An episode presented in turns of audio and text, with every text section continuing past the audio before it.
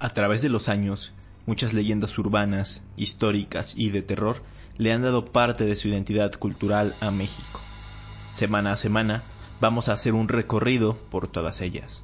Esto es Leyenda Urbana MX con Ismael Méndez.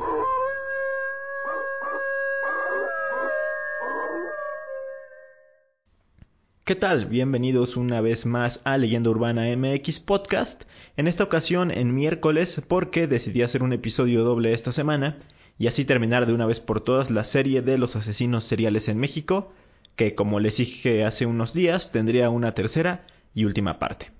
Si me están escuchando y no han seguido al podcast en Spotify, no duden en hacerlo, así no se perderán ninguno de los nuevos episodios. Ya somos más de mil followers y más de mil streams en tan solo dos meses de vida en esta plataforma, así que vamos a seguir adelante con esto que inició tan solo como un experimento de cuarentena. También recuerden seguirme en redes sociales, en Facebook me encuentran tal cual como Leyenda Urbana MX y en Instagram estoy como Ismael Saek, Ismael Z-A-E-K. Dicho esto, vamos a retomar este tema que tiene muchísimos casos y que da bastante de qué hablar. En el episodio anterior entramos a la mente de un asesino y vimos cuáles eran los móviles, los motivos y las características que tienen y que muchos de ellos comparten. Y ahora vamos a conocer cómo es que actúan, es decir, qué pasos siguen para cometer estos crímenes. El doctor en psiquiatría Joel Norris, que de hecho tiene un libro llamado así Serial Killers, se encargó de enumerar las etapas que un asesino en serie atraviesa al momento de cometer un homicidio. Son siete en total, casi como video de Dross. Número 1. La fase áurea. Es aquí donde comienza todo. El contacto del asesino con la realidad se debilita y su mente empieza a gestar sueños de muerte y destrucción. Número 2. Es la fase de pesca. En esta fase, con un nombre tan peculiar, es cuando el individuo empieza a buscar el lugar en donde se encuentra su tipo de víctima ideal. Puede ser, digamos, una zona de prostitución, una escuela, incluso una colonia entera, etc. Luego viene la fase 3, que es la fase de seducción. Algunos de, de los psicópatas son seductores, con apariencia inocente. Disfrutan de atraer a sus víctimas y generan falsos sentimientos. Algunos más atraen a sus víctimas no con un poder seductivo como tal, eh, con un sex appeal, pero sí con promesas de trabajo o de dinero. La fase número 4 es la denominada fase de captura. Aquí en este punto es eh, donde, por decirlo de alguna forma, cierran la trampa. Han conseguido tener al alcance a la víctima y ésta se da cuenta de que ha sido engañada. En la fase número 5 eh, digamos, el punto máximo, es la fase del asesinato. Como he comentado en episodios anteriores, el crimen muchas veces es un sustituto del sexo, del acto sexual. Por lo tanto, el momento de la muerte vendría siendo el clímax. Es frecuente que los psicópatas experimenten un orgasmo mientras matan. Después del asesinato viene eh, la fase 6, la fase fetichista. Aunado con el punto anterior, como el asesinato produce un placer intenso, sienten que es transitorio, que pasa muy rápido. Por lo tanto, quieren prolongar la experiencia, así que generalmente estos homicidas guardan algo relacionado con la víctima. En algunos casos extremos pueden ser incluso partes de su cuerpo. Y finalmente viene la fase número 7, que es la fase depresiva. Después de cometer el crimen, el asesino experimenta un sentimiento de tristeza y una depresión extrema que incluso pueden llegar al borde del suicidio. Sin embargo, la respuesta ante esto es un deseo renovado de seguir matando. Y es así como el ciclo se repite. Luego, también los estudiosos del tema, al analizar los comportamientos de muchos homicidas, han determinado clasificarlos en dos grupos distintos, los organizados y los desorganizados. Seguramente alguno de ustedes ha escuchado hablar en documentales de televisión que este tipo de psicópatas tienen IQs, coeficientes intelectuales bastante altos, y pues nada más lejos de la realidad. Eh, al menos los asesinos organizados suelen ser muy inteligentes. En cambio, los asesinos desorganizados son todo lo contrario. Son seres solitarios, frustrados, con un bajo nivel intelectual y en ocasiones padecen algún desorden mental. De igual forma, sus comportamientos a la hora de actuar varían demasiado entre un grupo y el otro. Empecemos con los organizados. Estos se transportan a la escena del crimen en auto, sobre todo en modelos buenos o en modelos recientes pues lo que quieren es convencer a la víctima de que se suba con ellos para llevarlas a otro sitio. Planean con mucho detalle el crimen y de hecho van perfeccionándolo mientras más crímenes cometen. Nunca olvidan sus instrumentos para matar, es decir, llevan cuerdas, cloroformo, cuchillos, etc., todo lo necesario para cometer su atrocidad. Violan y torturan siempre antes de cometer el asesinato. Y por último, y aquí no aplica para todos, pero hay casos en los que estos asesinos se interesan en sus propios crímenes e incluso ayudan a la policía en las investigaciones. En cambio, los desorganizados generalmente llegan y se van caminando de la escena del crimen, planean el crimen pero no hay una preparación exhaustiva. Al matar, lo más probable es que utilicen sus propias manos o cualquier objeto punzocortante que encuentren. El ataque es furioso, por lo tanto, la víctima recibe heridas que resultan mortales desde un principio. Al acabar, pues no se interesan en la evidencia que van a dejar, abandonan el cuerpo en el lugar del crimen y se van sin mayores complicaciones. Y en casos más intensos pueden cometer canibalismo y guardar partes de su cuerpo como fetiche. Existen otras clasificaciones, pero ya son por cosas mucho más específicas. Por ejemplo, el tiempo que dejan entre una y otra víctima, el tiempo de arma, el, tipo de armas, perdón, que utilizan o los lugares en que suelen acechar a sus víctimas. Pero entrar en esos detalles por ahora sería ya muy minucioso. Y para este podcast en lo que nos vamos a enfocar pues es sobre todo en los casos como lo hemos hecho anteriormente. Así que hablando de eso vamos a conocer algunos pocos más, en esta ocasión solamente dos más, pero les aseguro que este par son los más intensos y desagradables de todos los que hemos conocido. Y en la nota policíaca, horror, escandalosa trata de blancas, moderna Sodoma y Gomorra que ha espantado a la sociedad mexicana y obliga a la patria a volver su rostro, pudorosa, ante tal espanto. Han sido detenidas tres hermanas infernales conocidas como las... Como se habrán dado cuenta, en las dos partes anteriores ha habido muy pocos casos de asesinas, de asesinas mujeres, ¿no? De hecho, solo una, que fue la Mataviejitas. Por eso, hoy las principales protagonistas son mujeres. En un caso que además de muerte lleva consigo una red de trata y prostitución. Estoy hablando, indudablemente, de las famosas poquianches. Este caso yo lo conocía superficialmente hasta que hace algunos años unos colegas youtubers del canal Casa Baviera, quienes viven en San Francisco del Rincón, Guanajuato, me contaron varias cosas porque las Poquianchis operaron también por esa zona. Un saludo hasta San Pancho del Rincón para Sebastián Loague y Alberto Burton, si es que me están escuchando. En fin, las Poquianchis es el apodo con el que popularmente se les conocía a las hermanas González Valenzuela.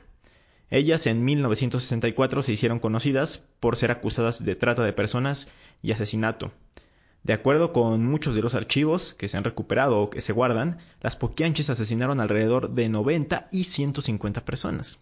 Estas entre mujeres explotadas, eh, recién nacidos y hasta clientes. Por ello, las Poquianchis son consideradas las asesinas seriales con el mayor número de víctimas en la historia de México. Sus nombres eran Delfina, María de Jesús, Carmen y María Luisa. Ellas construyeron un imperio de secuestro y prostitución, manejaban prostíbulos en Jalisco y en Guanajuato. Nacieron en El Salto, eh, Jalisco, y formaron parte de una familia disfuncional. Su padre fue un policía del gobierno porfirista, alcohólico, que maltrataba a, a su familia. Además, se dice que obligó a las hermanas a presenciar las torturas de detenidos durante su infancia. Por otro lado, su madre eh, era una fanática religiosa y el maltrato dentro de la familia alcanzó grados extremos. Incluso la hermana Carmen pasó un año encarcelada por su padre. Ya para el año 1938, ella misma, Carmen, se relacionó con un criminal al que tiempo después abandonó. Sin embargo, durante todo ese periodo que estuvo con él, aprendió todo lo necesario sobre el negocio de los bares. Así pues, cuando sus padres murieron, ellas utilizaron la herencia que les habían dejado para abrir una cantina en el Salto de Juanacatlán municipio de Jalisco. Ahí, además de ofrecer tragos, alcohol, etc., también vendía los servicios de jóvenes prostitutas. El negocio pues les empezó a marchar muy bien y se extendieron hasta Lagos de Moreno, pero aquí incluyeron un servicio extra, que era la renta de cuartos para que las parejas tuvieran encuentros sexuales. El negocio empezó a crecer y a crecer y obtuvieron otro tipo de permisos para instalar un lugar llamado Guadalajara de Noche, que fue el burdel más famoso de esos tiempos en esas zonas, ¿no? En Jalisco, digamos. Pese a que la prostitución estaba prohibida en el Estado, pues ellas establecieron nexos con autoridades corruptas para estar protegidas. Parece un caso atemporal, ¿no? A su vez, eh, se vincularon con secuestradores en toda la República para de esta forma conseguir a las mujeres que iban a prostituir. La edad de las víctimas oscilaba entre los 12 y los 15 años, eh, súper jóvenes, y ellas eran atraídas bajo la promesa de, empleos muy bien remunerados, muy bien pagados. Ya estando en el burdel, estas mujeres que habían sido engañadas eran violadas y golpeadas para someterlas psicológicamente. Inmediatamente después eran puestas a trabajar. Para ello, pues las poquianchis les proporcionaban ropa y comida a precios arbitrarios para así generar una deuda imposible de pagar y que nunca se pudieran ir de, ese lugar. Ya cuando estas mujeres rebasaban los 25 años de edad, eran asesinadas por los colaboradores masculinos de las hermanas. Decían que ya no les servían más pasando esa edad. Y pues cómo las mataban, al llegar a, a ese límite de edad que ellas les ponían, las mandaban con un verdugo, se podría decir, que las dejaba sin comida y las golpeaba hasta dejarlas totalmente débiles. Luego de esto las llevaba a otro lado para enterrarlas vivas y a otras mujeres las arrojaba desde una azotea para que murieran al caer. Estas eran algunas de las maneras en que eran torturadas, pero tenían más métodos. Algunas otras prostitutas, más antiguas, se convirtieron en cómplices de los proxenetas, funcionando como celadoras y participando incluso en los homicidios. Muchas de las mujeres llegaron a enfermar y morir, las que continuaban trabajando, principalmente por la dieta raquítica que se les proporcionaba. Si alguna de las prostitutas llegaba a quedar embarazada, se le practicaba un aborto. Además, también se asesinaron a los niños que llegaron a nacer. En el año de 1964, Catalina Ortega, una de las víctimas, logró escapar e ir con las autoridades a denunciar todos estos hechos. Tuvo la fortuna de que esos policías no pertenecían al grupo de cómplices de las Poquianchis, que no fueran policías corruptos. Entonces decenas de oficiales llegaron al rancho y arrestaron a algunos de los responsables, pero también se encontraron con las jóvenes desnutridas, enfermas y torturadas también algunas encerradas ya en el cuarto del verdugo. Después de ser capturadas por la policía eh, y por ser responsables de más de 100 asesinatos, las autoridades trasladaron a las Poquianchis a Irapuato para dictarles sentencia. Años después de esta sentencia que se les dictó, que era de alrededor de 40 años, eh, salió María de Jesús y desapareció sin dejar rastro alguno. Después de eso, Carmen murió de cáncer dentro de la cárcel Luisa fue arrestada en Tamaulipas y terminó recluida en un manicomio. Y por último, Delfina murió tras una dolorosa agonía porque un albañil dejó caer una cubeta de mezcla sobre su cabeza, esto por accidente, pero le provocó la muerte. Así terminó una de las historias más oscuras y crueles, eh, pues sí, en los anales criminales de México. De hecho, de la mano de este caso nació la famosísima revista Alarma, una de las publicaciones de temas policíacos y nota roja que más trascendieron y que era pues muy fácil identificarla por sus escandalosos encabezados y sus grotescas y gráficas portadas. Seguramente los escuchas más veteranos aquí en la audiencia llegaron a ojear en algún momento algún número de esta revista. Si fue así, háganmelo saber en mis redes sociales. ¿Qué les pareció esto? ¿Conocían el caso completo de las Poquianchis? La verdad es que muchos saben, eh, conocen este nombre y saben algunas cosas, pero no todos se han adentrado a conocer qué pasó exactamente y pues sobre todo por ser un caso ya con algunos años de antigüedad. Pero la verdad es que es uno de los más terribles que yo he escuchado por lo menos. Juan, muy buenas tardes para todos. Una historia que resulta imperdonable. Una mujer que abusó de los más inocentes. Todo ocurrió en los años 40 en México y aún cada uno de estos sitios se encuentra marcado. Véalo. Este siguiente caso es bastante sensible y sumamente atroz. Se trata de otra mujer. Para que se vayan dando una idea, sus apodos fueron la descuartizadora de la colonia Roma, la ogresa de la colonia Roma o la trituradora de angelitos. Su nombre real era Felicitas Sánchez Aguillón. y esta desalmada fue una asesina serial cuyas víctimas eran niños. Era infanticida. En específico, mataba a bebés de pocos meses o recién nacidos. Se cree que mató alrededor de 50 infantes en la década de 1930, aunque algunos dicen que llegaron a ser más de 100. Esto en la colonia Roma de la Ciudad de México, donde vivía en un edificio departamental. Nació entre finales del siglo XIX y principios del siglo XX. No se sabe la fecha exacta. Lo que sí se sabe es que fue en Veracruz, en el poblado de Cerro Azul. Se desconocen muchos detalles de su infancia, pero se sabe que tuvo una relación tormentosa con su madre. Esto desencadenó la psicopatía que marcaría su futuro modus operandi, un rechazo hacia la maternidad y hacia todo lo relacionado con ella. Desde pequeña tuvo un comportamiento perverso, que se expresaba con crueldad hacia los animales, disfrutaba envenenando a perros y a gatos callejeros.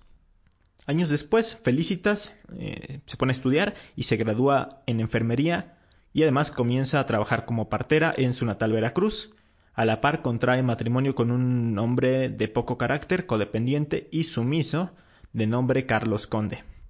De este matrimonio nacieron un par de gemelas. La condición económica de esta pareja pues era muy mala, era bastante austera y no podían solventar la manutención de las pequeñas. Así que Felicitas decide venderlas. Su marido, que en un principio estuvo de acuerdo con el acto, terminó arrepintiéndose, pero ya demasiado tarde. Eh, nunca reveló el destino final de sus hijas la mujer, entonces esto marcó el final del matrimonio. Después de esto, ella se muda a la colonia Roma de la Ciudad de México, específicamente se va a la calle Salamanca número 9, que en esa época pues estaba un edificio de departamentos. Empezó a rentar una habitación a una mujer que ocupaba otro departamento en el tercer piso del edificio, y esta nueva casera y compañera de departamento laboraba todo el día y solo iba para dormir lo cual dejaba a Felicitas el tiempo y el espacio necesario para dar rienda suelta a sus prácticas. Estableció un negocio atendiendo partos ahí mismo en el departamento. A su casera no le molestaba mientras el sitio siempre permaneciera limpio, entonces se dedicaba a limpiar y no había ningún problema. Y en efecto, ella se puso a atender partos, pero pronto comenzó a destacar algo el hecho de que mujeres adineradas acudían a consulta con, esta mujer. Evento que extrañó tanto a vecinos como a su casera. Es decir, ¿por qué una mujer con alta capacidad adquisitiva recurría a una partera en un barrio para atenderse su embarazo y no ir a los mejores hospitales? Entonces, los vecinos, los mismos vecinos, empezaron a percatarse de otras cosas extrañas que empezaban a suceder ahí. Por ejemplo, es que las cañerías del edificio con mucha frecuencia se tapaban. Y para arreglar esto, eh, Felicitas, ni corta ni perezosa, contaba con la complicidad de un plomero, de nombre Roberto Sánchez Salazar. Y además, en ciertas ocasiones, pudieron percatarse de que del departamento salía un extraño humo negro que olía bastante mal. Poco a poco el negocio fue prosperando, Felicitas practicaba abortos clandestinos, incluso diversificó el negocio y hacía visitas a domicilio. La mujer frecuentaba los más selectos barrios de la ciudad, atendía a mujeres sin importar la edad gestacional de su embarazo, incluso aunque ya fuera muy muy avanzado. Antes de empezar con una faceta ya de asesina serial, esta mujer se dedicó al tráfico de menores. Los niños recién nacidos que sobrevivían, empezó a venderlos y también eh, empezó a traficar con otros niños que compraba a madres que por alguna razón no podían mantenerlos y los vendían, como ella misma había hecho años atrás. Ella les daba la promesa de que los iba a colocar en una buena casa, pero a partir de ahí ya no sabían nada las más madres. De hecho, por esta práctica, Felicitas fue detenida en por lo menos dos ocasiones, esto por tratar de vender a un bebé, pero salía libre tras pagar una multa. No pasó mucho tiempo antes de que evolucionaran sus actividades, su pensamiento, y a los niños que no lograba vender, los mataba. Solía parodiar los cuidados maternales de una manera sádica. Bañaba a estos bebés con agua helada, no les daba de comer durante mucho tiempo, los dormía en el piso y a veces los alimentaba con carne o leche podrida. Sus métodos de ejecución fueron increíblemente variados asfixia, envenenamiento, apuñalamiento y hasta inmolación. Pero lo más común es que los estrangulara o los asfixiara Y pues sí, también disfrutaba como, como en su infancia, envenenándolos, como lo hacía con los perros y con los gatos. Ya estando muertos, pasaba a descuartizarlos. En algunas ocasiones se cuenta que llegó a descuartizarlos vivos. Los restos que quedaban, generalmente los tiraba a las alcantarillas. A veces los tiraba en depósitos de basura y unas veces más los incineraba en una caldera, lo que explica por qué salía humo de olor tan mal. El 8 de abril de 1941, la alcantarilla del edificio de Salamanca, que es donde vivía, se tapó. Se encontraba congestionada desde la toma domiciliaria. En el primer piso del edificio había una tienda de abarrotes y el dueño de nombre Francisco Páez mandó a llamar a un plomero y a algunos albañiles. Estos levantaron el piso del negocio para acceder a la cloaca. Cuando llegaron a ella, la sorpresa fue increíble. En la alcantarillería había un enorme tapón de carne putrefacta, grasas y algodones ensangrentados, que desprendían un olor insoportable. Investigando en todo eso, se encontraron con algo que despejó todas las dudas sobre la procedencia, y era un pequeño cráneo humano. Rápidamente la prensa y la policía se hicieron presentes. Las autoridades llamaron a la puerta de la principal y única sospechosa, que era Felicitas, y los atendió la casera, que no sabía nada al respecto. Sin embargo, los dejó pasar hasta la habitación de la mujer, a la cual ella nunca había entrado. Lo primero que encontraron en el cuarto fue un altar con velas, agujas y ropa de bebé, un cráneo humano y una gran cantidad de fotografías de niños. Como lo mencioné al inicio del podcast, es común coleccionar fetiches que se relacionan con la víctima.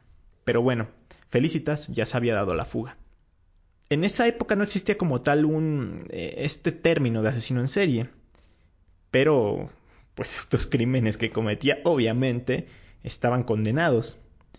La investigación cayó en, un detective, de hecho fue en el detective José Acosta Suárez, que fue el mismo que después atrapó a Gregorio Cárdenas, a Goyo Cárdenas, del cual ya hablamos en el primer episodio. En fin, el 11 de abril de 1941 detuvieron a Salvador Martínez Nieves, que era el cómplice, es decir, el plomero, y ese mismo día Felicitas fue atrapada junto con un hombre llamado Alberto Covarrubias, quien era su amante. Y ahora viene la parte más absurda de la historia, pues desde su detención solo pasaron tres meses, estuvo tres meses en prisión y después fue dejada en libertad bajo fianza por 600 pesos. Qué preocupante el sistema de justicia en México desde ese entonces, ¿no creen? Pero bueno, la verdad es que no duró mucho tiempo en libertad, pues el 16 de junio de 1941 se suicidó con una sobredosis de Nembutal durante la madrugada y antes de eso dejó escritas tres cartas dirigidas a sus abogados. Con este caso, que la verdad creo ha sido uno de los más fuertes que mencioné durante los tres episodios, damos por terminada ya la trilogía de asesinos seriales mexicanos. Y con esto vamos a abarcar otros temas en las próximas semanas, que ya hace falta hablar de algo diferente y pues nos despejamos un poco de tanta crueldad y maldad. Espero que les haya gustado y que no se hayan hartado del tema. De todos modos, lo vamos a dejar descansar un rato antes de volver a hablar de algo similar. Les recuerdo que tenemos una cita en el próximo episodio para conocer más historias y leyendas de México. No olviden recomendar este podcast a todos sus amigos fanáticos de los temas que aquí mencionamos. Mi nombre es Ismael Méndez y nos escuchamos hasta la próxima.